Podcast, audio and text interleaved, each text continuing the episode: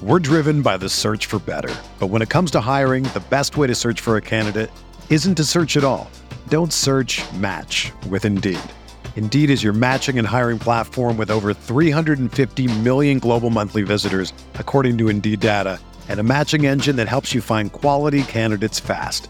Ditch the busy work. Use Indeed for scheduling, screening, and messaging so you can connect with candidates faster.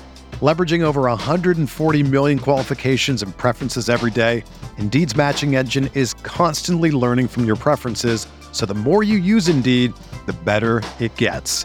Join more than 3.5 million businesses worldwide that use Indeed to hire great talent fast. And listeners of this show will get a $75 sponsored job credit to get your jobs more visibility at Indeed.com slash BlueWire.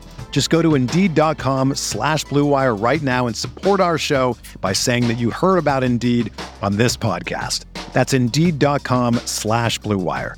Terms and conditions apply. Need to hire? You need Indeed.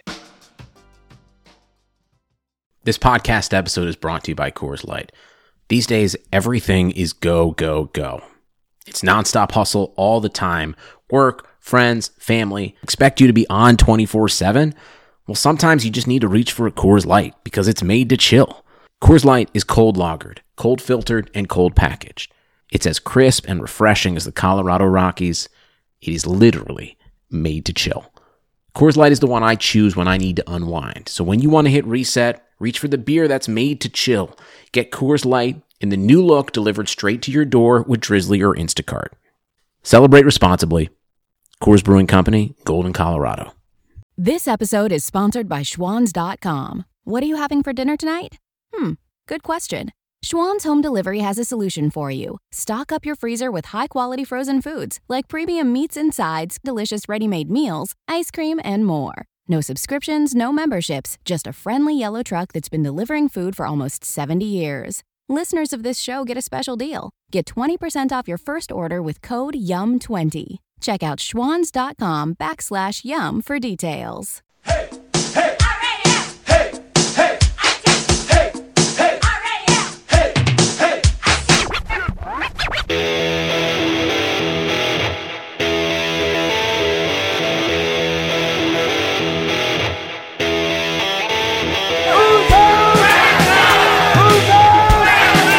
There's only one thing you can say.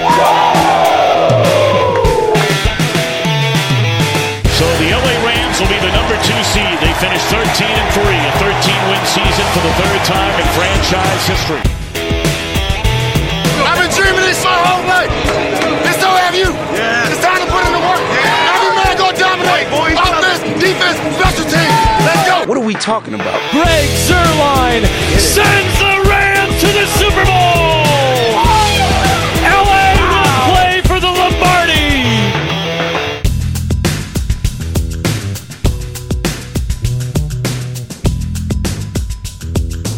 Hey, hey, hey, welcome to Rams Talk Radio for our Monday edition. We had to take an extra day off because I was out of town partying, and Mike had a special thing going on yesterday. We'll see if he wants to talk about that. But we are here now and live, and we have a few things to talk about. We also have ourselves a another visit to the tour around the league with Stats Guy from the Blitz NFL podcast. He will cover the Denver Broncos for us. Mike, how you doing, man? Man, I'm doing great. Big DC, uh, doing well. So we're excited about uh, this great day for our podcast. So uh, let's get it rolling. So, what were you doing yesterday, though? Hey, you know, we uh, just finished up the last bit of getting moved up here to Central California. And so family's all up, school is out. And so we're all here. And now it's just unpacking a few boxes. Weren't you celebrating a little something, something though? We're celebrating graduation. Absolutely. Eighth grade graduation. So uh, we got another freshman heading into high school. So we had a good time with uh, young Tyler. Uh, that's our, we call him number six since he's six in line. So we are, uh, he's ready to go for high school. Whoa, whoa, whoa, whoa! Hold on, hold on, man, Mike. Of all the things we've talked about on the show and offline, I cannot believe I have not asked this question. How many kids do you have, man? Man, there are six of the Stuart Littles, if they call them. Yeah, Six. Six. six kids. Yep. You guys got Yes, sir. Wow. So you you've had quite the life. You've been an NFL NFL player. You're raising a family, six kids, and you're still kicking now. Football coach over at Bakersfield High School. Wow, indeed. Okay, so now that we're I'm done being nosy and, and digging a little bit into Mike's life. No, not at all. got- Three, Three what? three grandkids as well. Three- Three, grandkids as well. Yeah, so uh, Yet- we're we're fortunate. And yet I remember watching you take the field. How do you feel old when you get three grandkids? No, the the interesting thing it it actually makes you feel a little younger, though by age it would seem that you're old. So uh, I guess that was one of the benefits of somewhat starting early. Because you're chasing kids, basically. There you go. You're chasing kids. That's right. All right, folks. So, hey, while he's, you know, getting over his little inquisition here, let's go ahead and let you know this, this episode is sponsored by Jim Hawk and his book Hollywood's Team. We also remind you that we're available anywhere podcasts can be found, including Spotify, SoundCloud, and Spreaker. You'll also find our podcast with Clutch Points. They feature an awesome app that puts loads of NFL and NBA information at your fingertips. Check them out at clutchpoints.com or download the app. Also, for the subscribe, we have hit the doldrums of the season, both with our podcast, because it's my gosh, I can't believe it's only early June yet. We're still a month and a half away from football. So we're getting the head start here, trying to get more reviews in. Check it out. We have a, a review contest for Apple. One lucky winner will get $75. This is how it works. Head over to Apple, leave a five star review, then send us a copy of your review, like just a screenshot, just so we know who to enter into the contest because names differ from Apple to your email or to Twitter or whatever. You email us at ramstalk1945 at gmail.com and we'll also read your feedback on the show. So the big news this week, Mike, is Carson Wentz, Philadelphia Eagles quarterback, signs a massive deal. How massive? A four year, $128 million extension with a whopping 107 million guaranteed. I have to. I literally quoted whopping from Cameron DaSilva over the Rams Wire with this article because that's just ginormous. It's an average of 32 million per year, and well, now the ball is getting closer to closer being in the Rams' court with Jared Goff. Also, Dak Prescott's up for his extension as well. I guess the first thing I want to ask you about this is what does this do in terms of setting the market for Jared Goff? Well, that's the the thing that goes around and around every time we're talking about salary caps and things like that. We hit on a little bit uh, last week in regards to technically you don't always have to be what is ever whatever is considered the best of the best. You just need to be at the right place at the right time. So for Jared Goff and whoever loves or doesn't love, you know, his play at this point or thinks he's a, you know, franchise quarterback, the thing that's going to be is what this is. This does set the market. You know, obviously you got Patrick Mahomes is out there, which is now he's looking at it. So obviously it sets the market. The thing is, whoever sets the market today, because of the situation on these other teams, namely the Rams, it's going to get reset here pretty quick whenever they redo his deal. So, in the end, do you think it's going to be Jared Goff who then sets the market? Well, it seems like the Rams, if they're true to form, they usually like to hold out until the very end. And that's what, you know, I was kind of mentioning last week is I think that they may let him play it out this year, kind of look see, but now that this contract's been done, it may make them speed up. But my, my gut is he may play this year out, and then if he does well, the Rams they're going to get hit in the pocketbook. I think they are too. I don't think, honestly, I know so many people looked at this contract and thought, okay, this is going to be the table setter now for what the Rams are going to do. I don't, honestly, I don't really believe it has the impact that people really think it is. If anything, it just kind of verifies what we already knew. I think if anybody here is paying attention to quarterback salaries, I would say any one of us would have estimated that Jared Goff will get between 32 and 35 million a year. I think if anything that is affected is the guaranteed money. When you're talking 107 million dollars guaranteed, now the Rams have to look at that and go, well, there is the placemat, not the total money. I think we all estimated 32 to 35. I'm thinking now probably closer to 35, but I think the impact of this deal is only going to be guaranteed money, and quite frankly, I'd rather have the guaranteed money out of the way instead of worrying about the the re the renegotiation can come with the contract later. There is there are advantages to having a guaranteed contract. Let's just say that. Oh, no doubt. And that's where a guy like Carson Wentz and the rest of the guys who sign these mega deals and they're looking at the guaranteed money because everyone knows if it's not guaranteed, that's not money you actually make. You get that paid on the back end after you play game after game after game. But guaranteed is guaranteed whether you play today or not. And it then gives you a little comfort in knowing, well, if they're giving me this amount of money, they're actually going to make sure that I'm on the field playing or allowing me to play or allowing me to even work through my slumps and different things like that, as opposed to, oh, this guy's not playing well, next man up, let's go. So this solidifies who's going to be the quarterback, whether you like how he's playing or not. You know, and I'm sure we're going to talk a little bit about, you know, some of the injury history he has and all that good stuff. Well, that's actually why I think the Eagles only signed into a four year deal. And this is another reason why I believe the contract is not as it's not going to be as effective towards the Rams. It's not going to affect their game at all as much as people think it will because I think Jared Goff is going to be up for a different kind of contract. He's been healthy.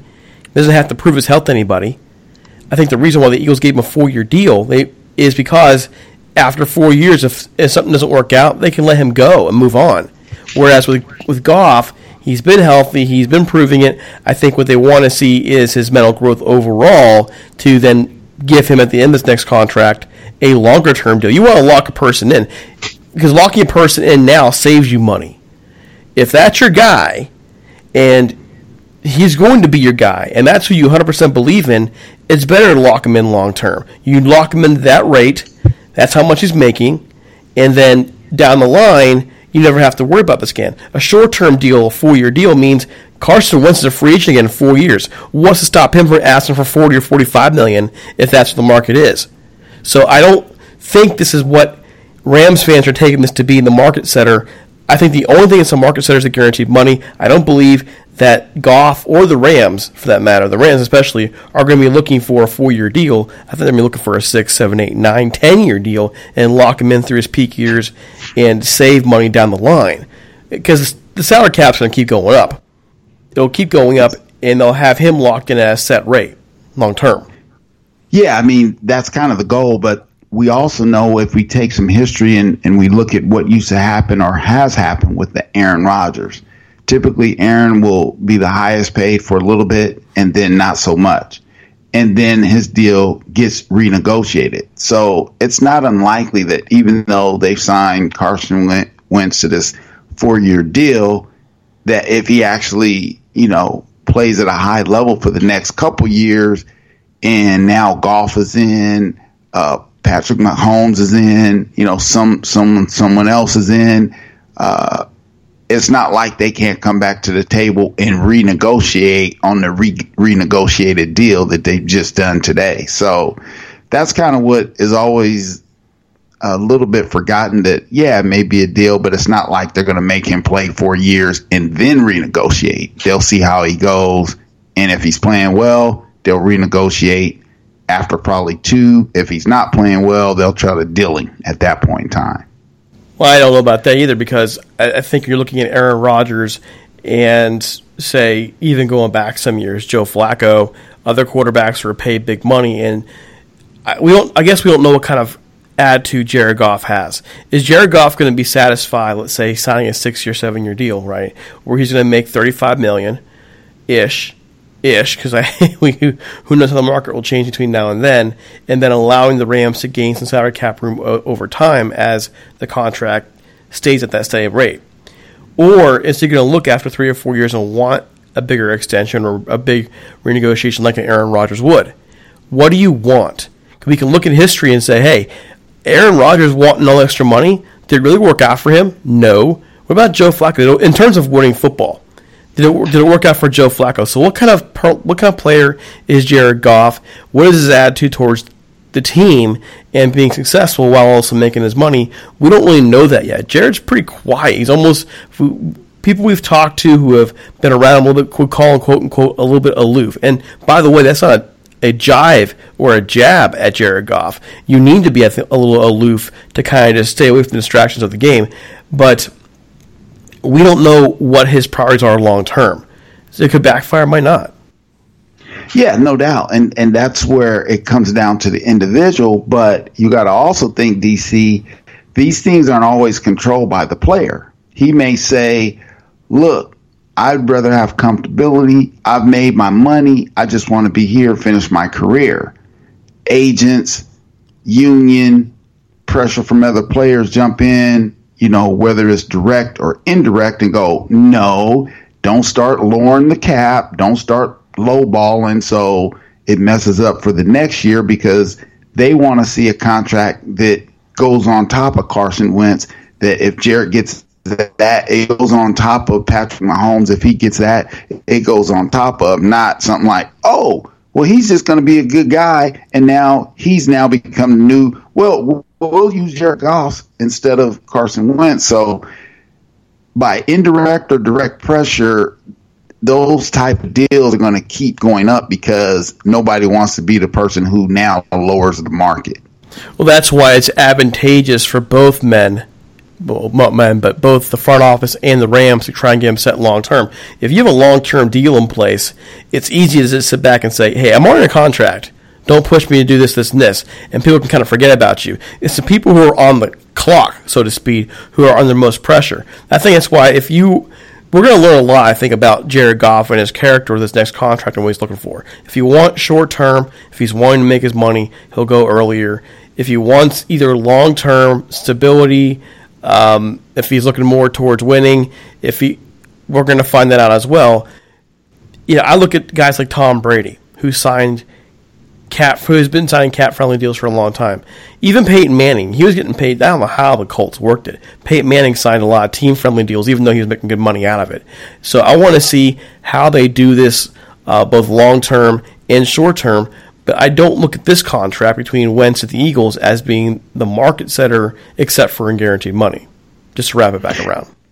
Yeah, and, and, and I think that's what we were talking about in regards to, well, the whole idea of letting Wentz, I mean, uh, Jared play out the contract or possibly trading him or he's not, and maybe Sean McVay or whomever is thinking, well, we have a system here. We don't necessarily need to make the quarterback, you know, three quarters of our, our cap paid out in salary. We can get someone who can fit in, lower the cap, whether it's you know a journeyman backup or someone out the draft, which obviously would be better because you can get them on a rookie deal.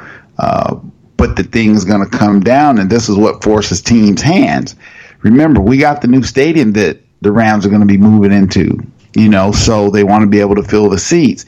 Are they necessarily going to fill the seats if everyone thinks that okay, the Rams aren't really trying to win anymore? They're just trying to make cap friendly deals and make more money. No, they're going to make sure that the public at least feels they're getting and they're paying for the best product that's going to be on the field. So I think that's where the leverage falls into uh, the players. But, you know, as we talked about, you have this idea of, of a possible work stoppage and those type of things. So uh, I agree. If the Rams are smart, they're going to try to jump on, and we may see you know extended deal here pretty quick, just to to get this over with and and somehow be a lot more cap friendly for them going forward. So yeah, I think just one more thing about it too. I I know they're talking about next summer doing the deal, but we're seeing a lot of little clips, a lot of little leaks coming out through the newspaper, through online Yep. about how much the Rams really do value him and how much they do want him around long term. And that to me was a reaction to Mike Florio's little bit. I'm waiting to see how relevant that is, but I think it's pretty relevant. If the Rams really didn't believe all that stuff, you know, in terms of about Jared Goff, they don't have to say anything, but they're sending a message that they do want him around.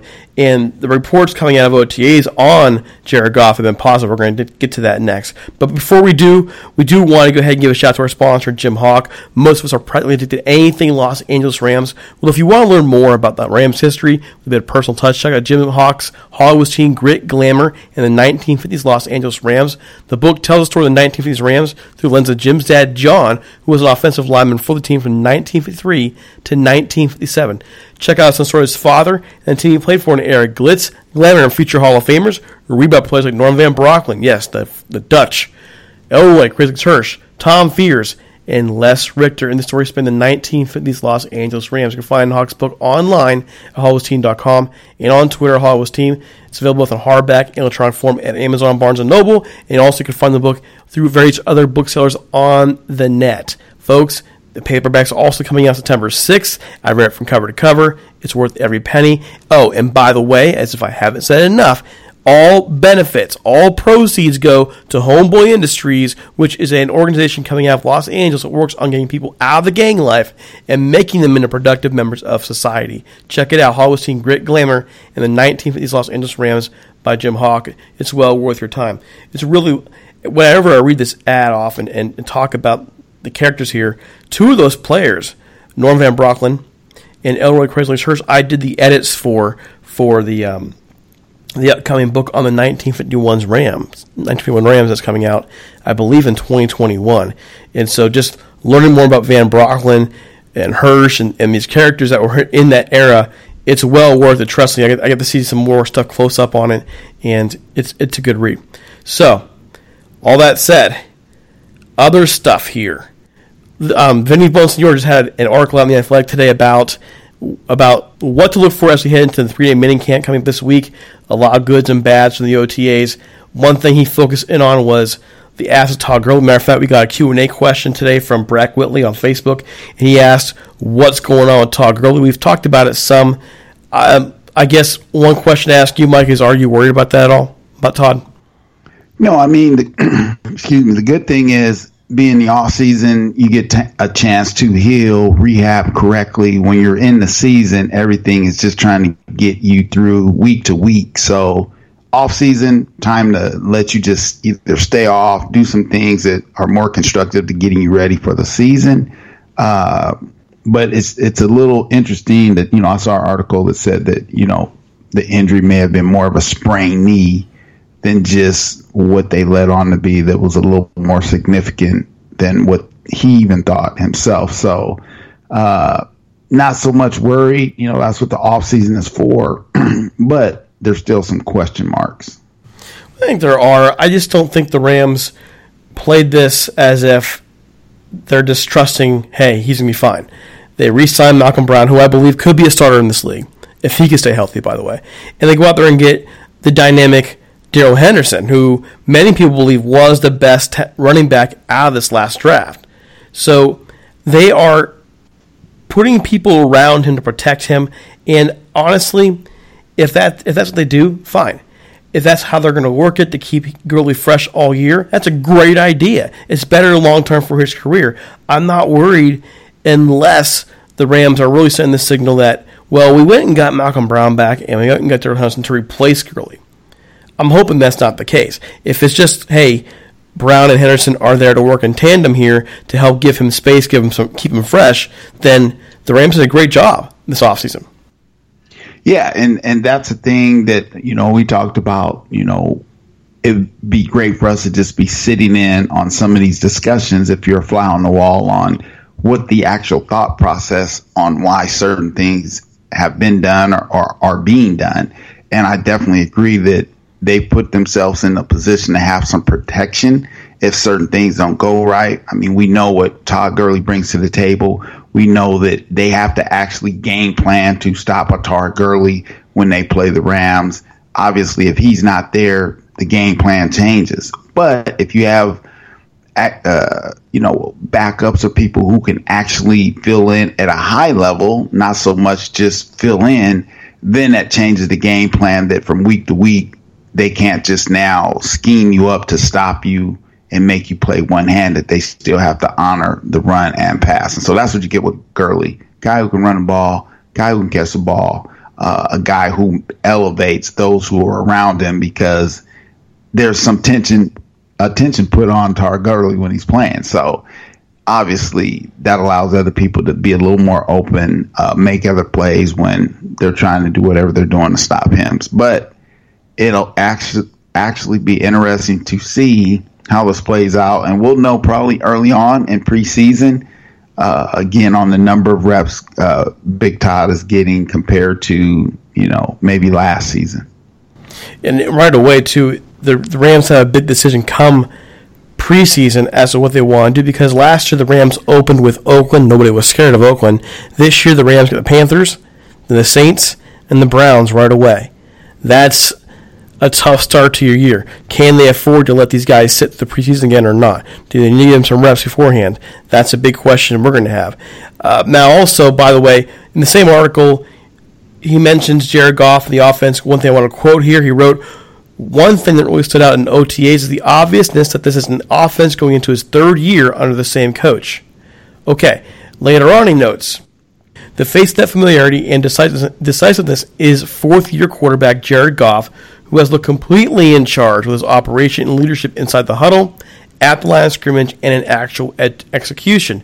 Quite a bit of that has been against zone coverage looks, which gave him trouble last season, and in particular against the Patriots in the Super Bowl. So, this is what I expected, by the way. After the Super Bowl, so many people were, were really hard on the Rams about not adjusting. And to be honest, it's pretty well deserved. It wasn't like it was a surprise that the Lions pulled some stunts on them, the Bears, the Eagles. At some point, the Rams have to play chess here and adjust.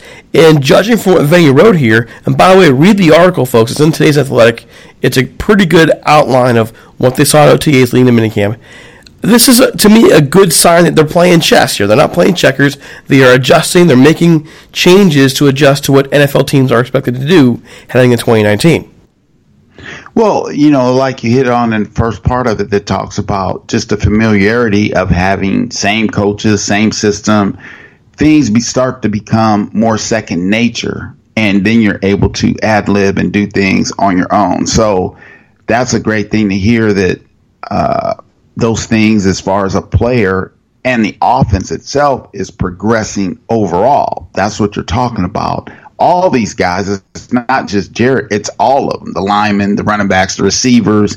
They know a lot more second nature, you know, except for the new guys who are just been, that have just come in. But everybody's working more second nature as opposed to learning and, oh, this is how we do it. So that's exciting to know, but it's also to be expected. But like you said, other teams are still going to be game planning a little bit better. And if I may digress, you can't forget Bill Belichick is pretty much known as one of the greatest minds yeah. to coach defense. So it's not like they were playing, you know, a rookie defensive coordinator. I mean, you're talking about Bill Belichick. I mean, he's had some great defenses and with not so much great talent. So that guy knows how to coach. And he had a great game plan. And he obviously did his homework on what the Rams were weak in. One more thing here that Bonsignore notes about Goff, and that is, one, let me just quote one more time. But if OTAs provide any evidence, the Rams seem more prepared to teams deploy a similar game plan. Circling back to Goff and the command he's showing, it makes the idea of Rams walking away from him at the end of his rookie contract seem all the more ludicrous. So apparently, we're speculating, and we should, by the way, it's our job. But right. the Rams appear much more confident. You mean I'm part of the media now? Well, we are. but I think the Rams appear much more confident in him than what's been let on, judging from the notes we're seeing here. Oh, absolutely. And like you said, you're playing chess, not checkers. That's part of it. You want people to think that, oh, we got a quarterback that can't do it. Oh, we'll be able to do all these things to him when we play him. And then you find out, oh, we misjudged everything, and now you're caught in the bind because now the score is 35 to 14, and you're losing. Yeah. Okay, so inside linebacker here is another part he talks about. There's a it's still a question mark. Alec Ogletree's been gone now for a while. Cory Littleton steps in, and now the Rams cut Mark Barron. So in comes Micah Kiser, and the word is he looks bigger, quote unquote, bigger and stronger from this time a year ago, and he looked more than the starter's part during practice again. Quoting there, so it looks like Micah Kiser is ready to step in. We'll see how he does under the bright lights and so on and so forth. He is still basically going to be a rookie position, but this reminds me to a story that Nolan Cromwell told me when I interviewed him a while back, and that was how the Rams in the 70s basically drafted him, told him, we're going to sit you for a year, you're going to play special teams, and then you're going to step in. And it seems like the Rams are taking that approach across the board with their rookies. Eh, Kiser being the next man up an inside linebacker. So if that's the case, I'm not worried. I thought he should play should have played more last year. I liked what his credentials were coming out of college. I thought the Rams were got him as a steal in I believe it was the fifth round for him. I believe he was an early you know third fourth round guy. The guy on the fifth, and he's exactly what you need in that modified three four, which is a run stopper in the middle. I'm I'm happy to see that's what what they're talking about in camp. The depth behind him, though, that's concern. Bryce Hager, uh, Travin Howard, Dakota Allen. We don't know exactly what the Rams are thinking there in terms of behind those two guys. Thoughts?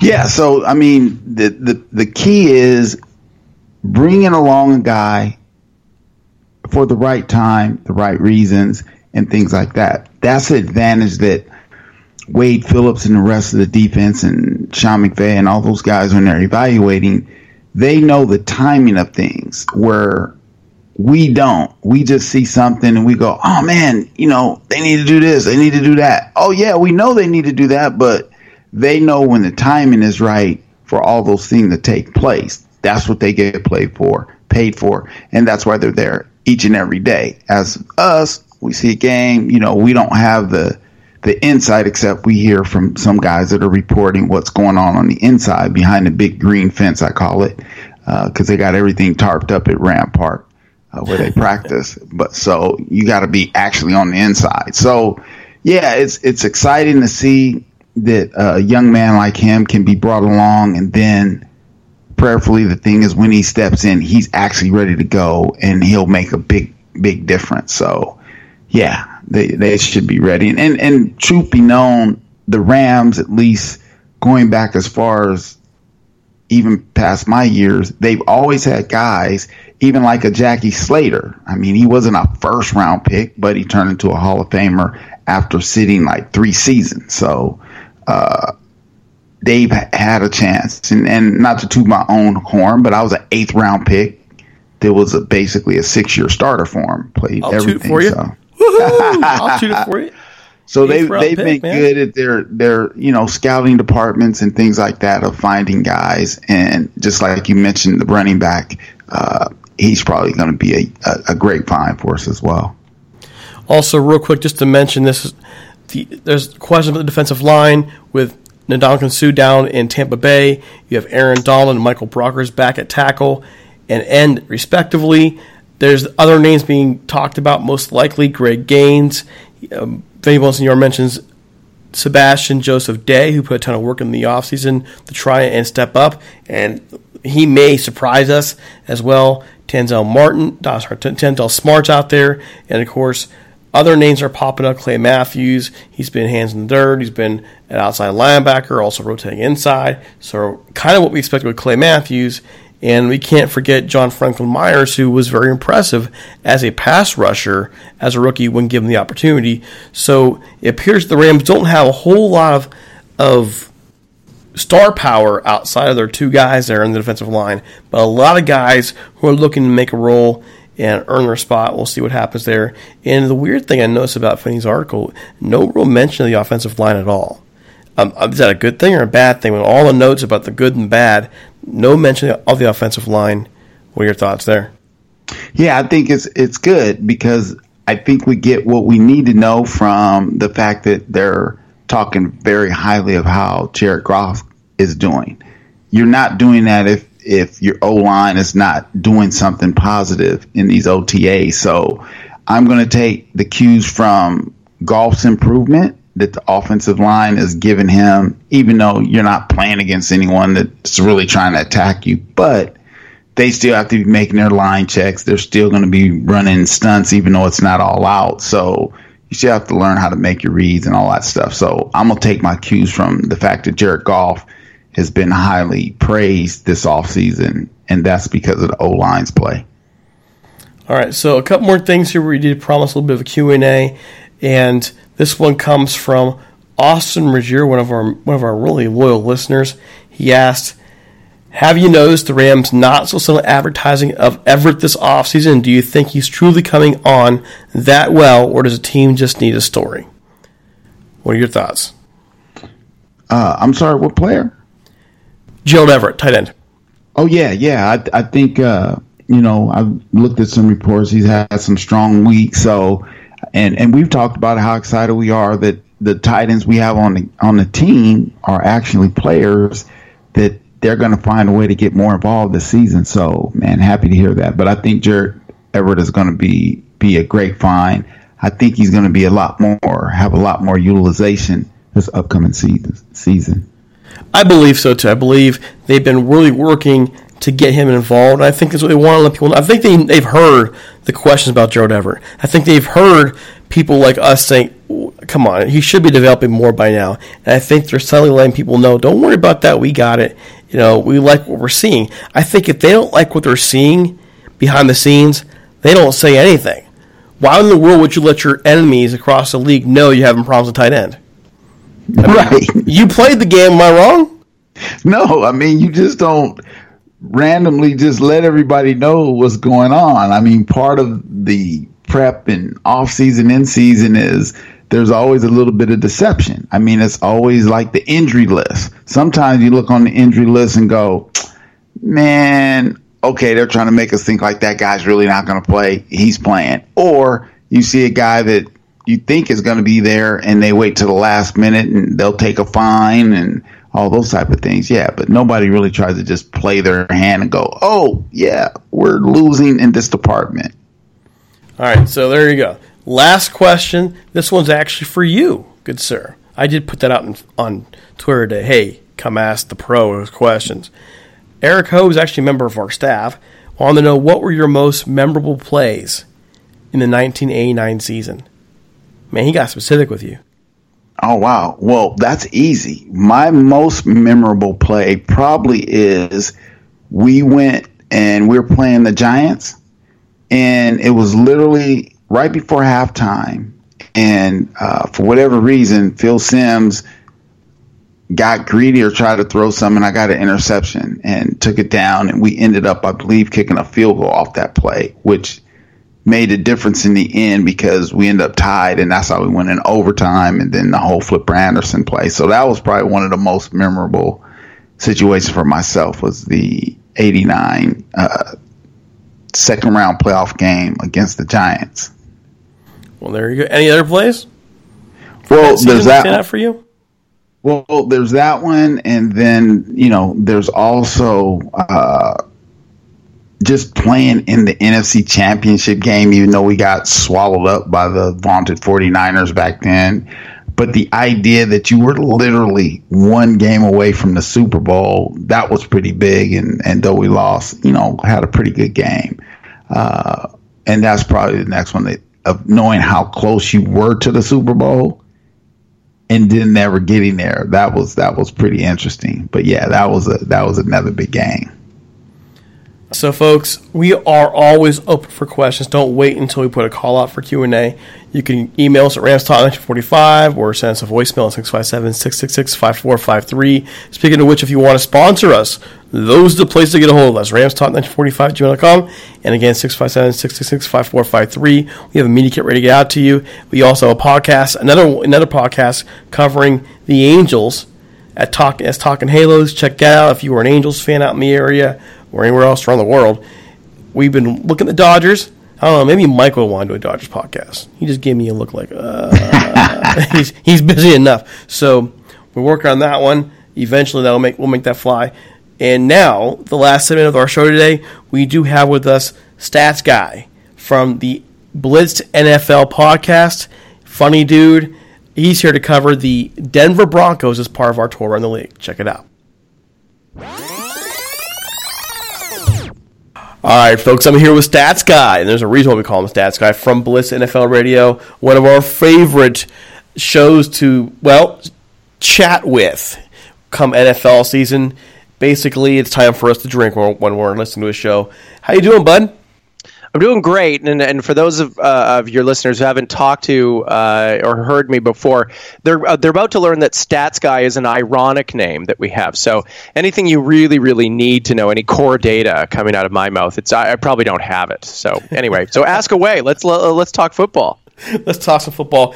You're here to talk to us about the uh, the Broncos this uh, this time around. The Broncos to us have been a, a, bit of a mystery over the past few years. Basically, ever since they won the Super Bowl, it's just how they've gone well downhill. I guess the best way I can say it. This is a franchise that normally is one of the best in the league, but the big problem appears to be developing a quarterback. So, how do you best evaluate the 2018 Denver Broncos, and what positives could you take from the season? Okay. Um, well, uh, 2018 Broncos. Here we go. Meh. That's about all I got. Meh. And um, but it, the best part about um, the best part about what happened with the 2018 season was wholesale change moving into the 2019 season.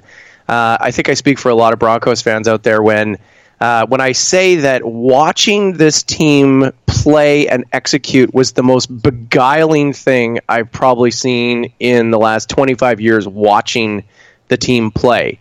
Uh, looking at some of that, I'm going to quote some stats. Oh my God. So when I look at some of the stats of how this team should have been playing and how it should have related re, uh, it should have relied on some of its strengths in 2018 it's like they were doing the exact opposite of it i mean we were one of the best rushing teams in the NFL last year however we decided that we were only going to rush the ball 39% of the time you know and rely on the you know the heavily touted Case Keenum to get us through all of our games um, you know, so that made absolutely no sense. And another thing that happened was that Case Keenum consistently is one of the number one rated quarterbacks in the NFL when he's running his play action.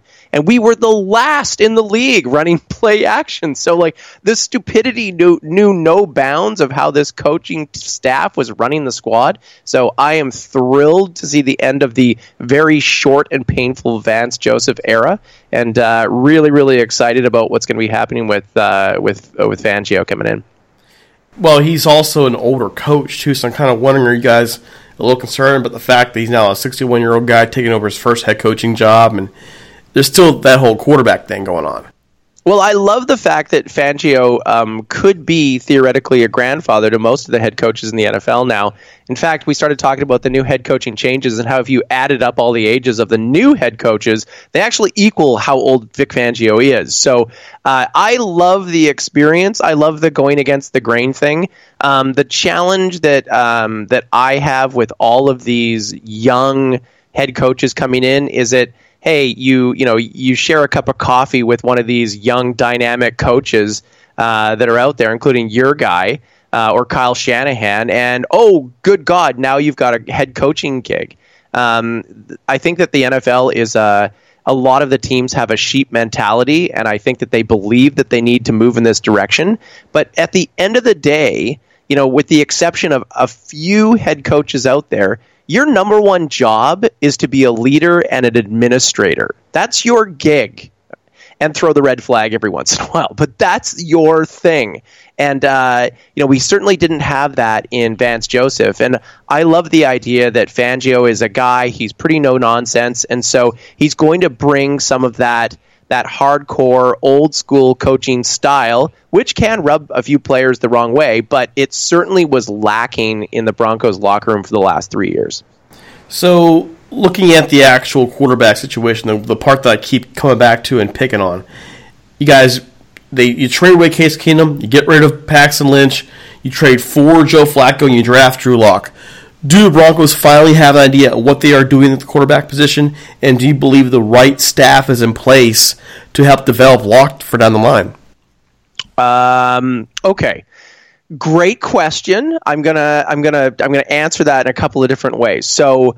Uh, do we have the current answer at quarterback? Absolutely not. In fact, all we did was we just traded for Case Keenum 2.0, bringing in Joe Flacco. Uh, you know, I get that he was injured last year and then he rode the pine. Um, but when I was looking at how he was performing in 2017, uh, his stats are virtually identical from what we got with Case Keenum last year. So it's just a we just lost a fourth round pick. That's all we got for getting Flacco in the door. Um, and the thing that actually I found most bizarre was that Flacco had arguably his best season in the NFL when Kubiak was his offensive coordinator. So who's the guy that the Broncos make sure don't stick around this year?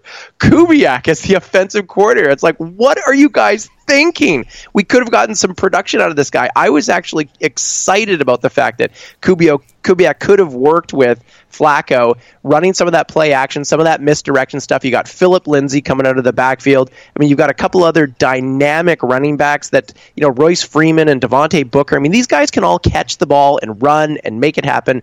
They're great guys for him to dump the ball off to, and yet, ah, so he's not here. So anyway, your question was also is Drew Lock the answer? Well, you know, I'm going to give that a solid maybe, and the reason why I'm going to give it a solid maybe is that. Um, Elway doesn't seem to know how to pick quarterbacks. Now he gets a bad he gets a bad rep because people talk about how many quarterbacks he's drafted and none of them have stuck. Well, he's really only whiffed on two quarterbacks, right? He whiffed on Osweiler and he whiffed on Lynch. Those were his high picks that were supposed to be his heir apparents coming through the door. The other guys were so far down in the draft that we didn't really expect them to hang around anyways. And Case Keenum, I think when you and I talked about this last time I was on the show, he's like he's like Star Trek movies. Like he's only good every other year and he just had his down year with the Broncos and he's I expect him to do very well for the Redskins when he shows up because that's how Keenum works. Uh, so you know, who knows if Lock is going to be the answer? The thing that I've been very impressed by is that his numbers improved over his college career. If you look at his completion percentage, which is the thing that I tend to hang my hat on, on whether or not a quarterback can play in the NFL, because very, very few quarterbacks out there have a lower uh, ha- sorry, can improve their completion percentage when they move from college into the NFL. Matt Ryan is like one of the lone exceptions out there. You know, it, you can either complete passes or you can't. And what I appreciated was that Drew Lock looks like, um, through some good coaching, his completion percentage has an opportunity to rise beyond the 62% that he had in his final year in college, which is really cool. Um, so, you know, the, the jury's out. I mean, I keep hearing from experts that he could be the new Jay Cutler, whoopee, you know, or he could be the new Matt Stafford, whoopee. but he's a guy with a big arm. He's got a little Brett Favre in him. I think the most confounding thing for experts is that here's a guy with great deep ball accuracy. Um, and then he'll, you know, you'll love him for that. And then he'll like overthrow a guy doing a seven yard cross for some reason. Like, so I, I think that, you know, the coaching staff's really going to have to start working well with Lock. I do like the idea that our uh, we do have this guy um, uh, Rick Scangarello on the staff now um, because he was really great working with Mullens down in San Francisco and uh, seemed to take that kid out of nowhere and he had some phenomenal games playing for the 49ers. not crazy about him being on the OC, uh, being in the OC, but you know if he gets a chance to really be hands on with Lock, I mean who knows what's going to happen. Well, speaking of the other moves going on with the Broncos, what were their best and worst decisions in free agency this year? Okay, uh, you know, you know, it's interesting. Like when I first heard that they they signed Ja'Wuan James um, at right tackle for the King's ransom, they brought him in. I was like, you know, uh, that's a lot of money to be spending on some dude, um, because generally the the thinking out there is that if you're happy with your free agents, you're not going to let them get away. Now, I get there's some exceptions to the rule out there, um, but you know, our offensive line was absolutely putrid last year. And when you look at the percentage of cap that Denver spends uh, on the offensive line, it's incredibly low. So I really like uh, bringing in Ja'Wuan James and then bookending him with, uh, you know, you, you've got Bolles on the other side. Um, I think that that's that's a recipe that can work if if Bolles actually tries to figure out how to stop holding people. Um, but I, you know, it, the problem that we had overall is that even though we we found a way for Philip Lindsay to get some daylight out there uh, and get some yards on the ground, um, it was still it really still felt like uh, Keenum was on, under a lot of pressure, and so to buy us a little bit more time, I think is going to be uh, a great move for us. You know, in, in terms of what we lost, I, I think people point to Matt Paradis at center, letting him get away to Carolina. Um, folks that don't know the Broncos would say something like Bradley Roby at cornerback because now it looks like that. You know, our our our you know defense trying to shut down the passing attack down there. Um, you know, we've we've lost really our our key pieces that got us through and into our Super Bowl win. Um, I didn't really like Roby's game at all. Um, if you watch a lot of Broncos games, he's not uh, he's not a really great man to man cover guy. Uh, he seems to make a lot of mistakes. The guy that I'm going to miss, well, actually, I'm going to miss two guys. Um, I'm really going to miss Brandon Marshall, who they um, who they let get away to Oakland, and also Shaquil Barrett. And and not because these guys were huge stat monsters, it's because these guys were we these guys were our grinders. These guys are the are the ones that you knew were going to be amped up when they're on the field, and we're going to miss some of their energy going forward. And I also know that Fangio's defenses that tends to rely a lot on the inside linebacker picking up the tight end. And you know we're slim pickings now, and uh, so I thought letting Brandon Marshall go was a was a big mistake for us. So then, all that in mind, you have the draft. You've already covered Drew Lock. What about those other holes that these guys left behind with the draft? Were you pleased with the haul that you got from the draft, or you know, what's your what's your take on it? Yeah, I mean, I what anybody uh, who follows the draft would know, uh, which generally isn't me, uh, would say that there, apparently there was a lot of value in the second and third round this year. So the idea that Elway started to trade back out of that ten slot, um, I think that was a very smart move for us. Uh, we we've been thin at tight end for a long time. Um, even when we had Julius Thomas, uh, who caught 10 touchdowns one year from Peyton Manning, that was pretty much a 90% Peyton and 10% Thomas. Um, because when you saw that when he left in free agency, he just disappeared. So, you know, the idea that we can bring somebody in like Fant, um, who's really, really speedy, who's not a really great blocker, but he's a guy that's going to release and do well for us. I think that that makes a nice security blanket for Flacco as well. Um, and uh, so I, I, really, really liked that pick, and I also liked that pick at the lower end of the first round. You know, I think Lock. I mean, if we go back to him, I mean, this was a guy that was potentially projected as a first round dude. So for us to pick him up at 42, I thought that was a great, great pickup. Um, and you know, and the guys after that, I think are projects. And so, you know, we went heavy on offense. Our first three picks went offense, and then we started to get uh, some of the defensive picks in there. M- my belief is that once you start lapsing past the fourth round, and we didn't have a fourth rounder because we ended up trading it away. Um, you know, we're we we've got guys that I think a success for them is they make the roster. So, I mean, I think the big first three picks that we have. Um, I do like Risner as the right guard. I think that even though he lacks some athleticism, um, I think that he's uh, he's proven himself enough that he's going to be able to support that, and he's expected to start when he comes in as well. So I love uh, I love uh, you know beefing up that offensive line. So I was pleased with uh, with how it went, and I was also pleased that we were able, to pick up Lock uh, in the second round like we did. Oh man, you got a steal in Risner. no joke. We we had him on the show. We we got we watched lots of film on him. You got a steal with him. We had him as lower lower first round talent, and you got him in a great place. So congrats on that. That's a great pick. I'm I'm I'm not even kidding. We want Well, him mean- so bad. Oh, fantastic. Well, I mean, we appreciate it, and I mean, I think you know what we tend to do when we watch the draft casually is we look for the the big names sizzling picks, right? Like we want the mm-hmm. you know the that wide receiver that everyone's talking about, or the quarterback that everybody wants, but. Like, I mean, let's be straight. I mean, this game is played in the trenches, and if you don't have the right guys who can gel well with everyone else, you're not going to see success. And so, you know, the idea that we've brought in somebody that high um, in a in this draft, I, I feel very, very good about uh, our offensive line going forward. So putting it all together, last question, I promise. How far away are the Broncos from competing for a playoff spot now, and how many wins do you see from them this year with the schedule they have? Well, I mean, the AFC West is only getting tougher, right? So, I mean, well, I guess that depends how many Chiefs uh, you can find uh, on film somewhere. They might have a team going into the next season. Committing a felony.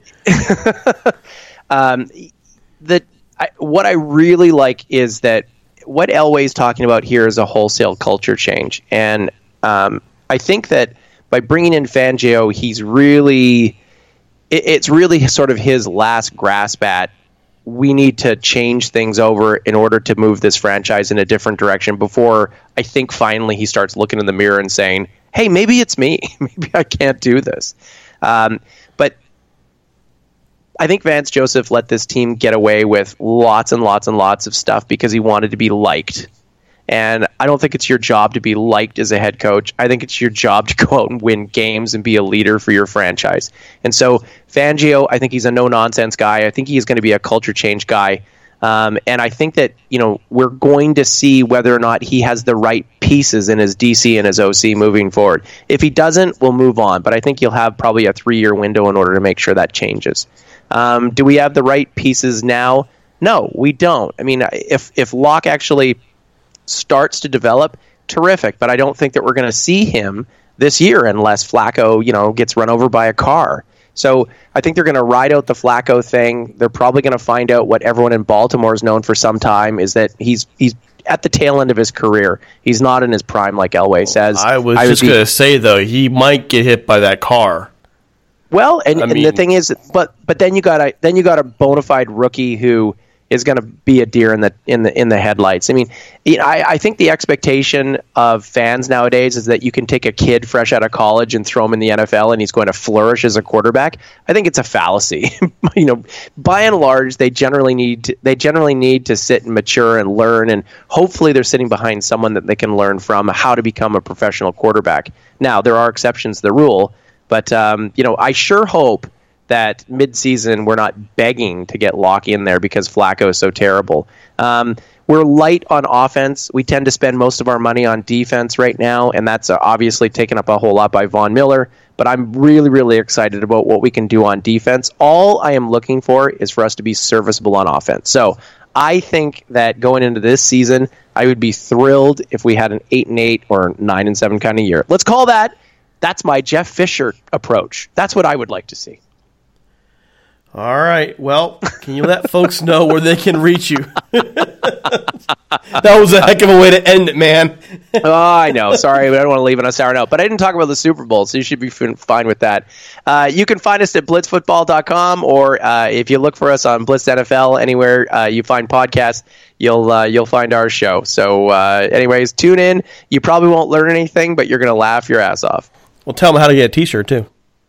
Oh my God! Well, mean, you go to blitzfootball.com, of course, you could buy one. We love that. But you know, you follow us on Twitter, and every once in a while, we uh, yeah, that's blitz, blitz at blitz football. Uh, you know, as soon as we hit certain benchmarks, we give away T-shirts too. So uh, come and give us a follow on Twitter, and uh, you'll see what kind of lunatics we actually are. Yeah, I've been trying to score one for free for a year now, and I still have not been able to do it. So it makes me sad. Gosh. All right, dude. Thanks so much for coming on the show. I really appreciate it. No trouble. Thanks for having me on. All right, thank you. All right, so here's the question for you, Mike. You played eight years in the league, am I right? Eight years in the NFL. Ten seasons. Ten. Ten total. What's wrong with me? Okay, you played in Denver at some point, did you not? Yes. All right, so what was it like playing in altitude in Denver? What's like playing in altitude is crazy because you literally until about the second quarter you're just out of breath. Uh, but the thing I always remember about Mile High is how strong John Elway's arm was. Really, he made some throws. Like who's he throwing it to? When you turn around, oh shoot, Vance Johnson is way back there. Go chase him. Literally running one way and just set throw all the way sixty yards. Like whoop, oh, but remembering that was a big thing. The orange crush is real. The altitude is real. You just can't catch your breath. That's why those places like Mile High, Miami early uh, season when it's hot and it's humid, or Buffalo late season, Green Bay when it's freezing, you just can't really uh, acclimatize or get acclimated quick enough over a day or two that you fly in. And those teams literally have an advantage no matter what anyone says. So when teams win late in the freezing places or early in the hot places, they've had a good day. So then, how the heck do you explain the, the debacle in Cleveland the last twenty years? Yeah, you would think. advantage. What the heck? Yeah, you would think they at least on the weather they would have, but again, when you're just so bad, you get snake bitten that you know people just don't even pay attention to all that, and they win, they get up on you, and you know you got heaters on the sideline, and different things now. But yeah, you would think that those at least the last four or five games that they play at home, that just because of weather would put them in the win column. And that may finally change this year. By the way, that Browns team is is pretty stacked. They've they've done a great job building that roster in the last couple of years. Makes you wonder how the heck the Browns failed for the last 18 years, 19 years of that stretch to build anything at all. All right. Yep. Yeah, he's like, yep.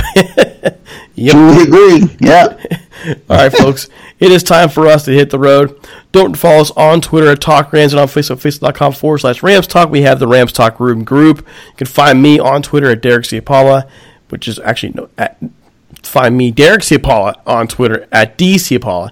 And you can find Mike here at One Duke 23 Don't forget us on iTunes, which is now, guess, Apple Music, Stitcher, SoundCloud, iHeartRadio, Android. We're pretty much everywhere. And iBeatRadio.com, they play our shows on Wednesdays and Sundays at 10 a.m. Pacific time.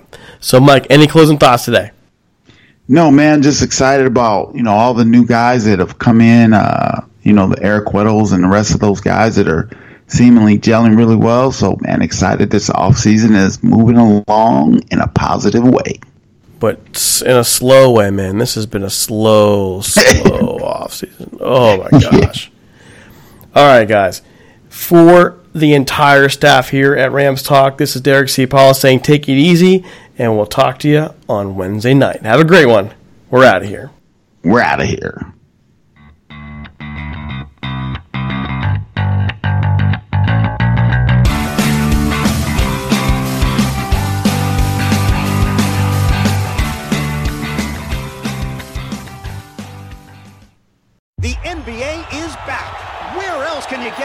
This type of drama? Where else does history hang from the rafters? Jaylen Brown throws it down. Where else is your own city home to your biggest rival? The battle of the lane is real, people. And 30 feet is still in range. Curry knocks it. Where else can a city this loud be this slept on? Let's get it out. Where else is history still in the making? Oh my goodness. Where else? The NBA, only here. Season begins December 22nd on ABC, ESPN, TNT, and NBA TV.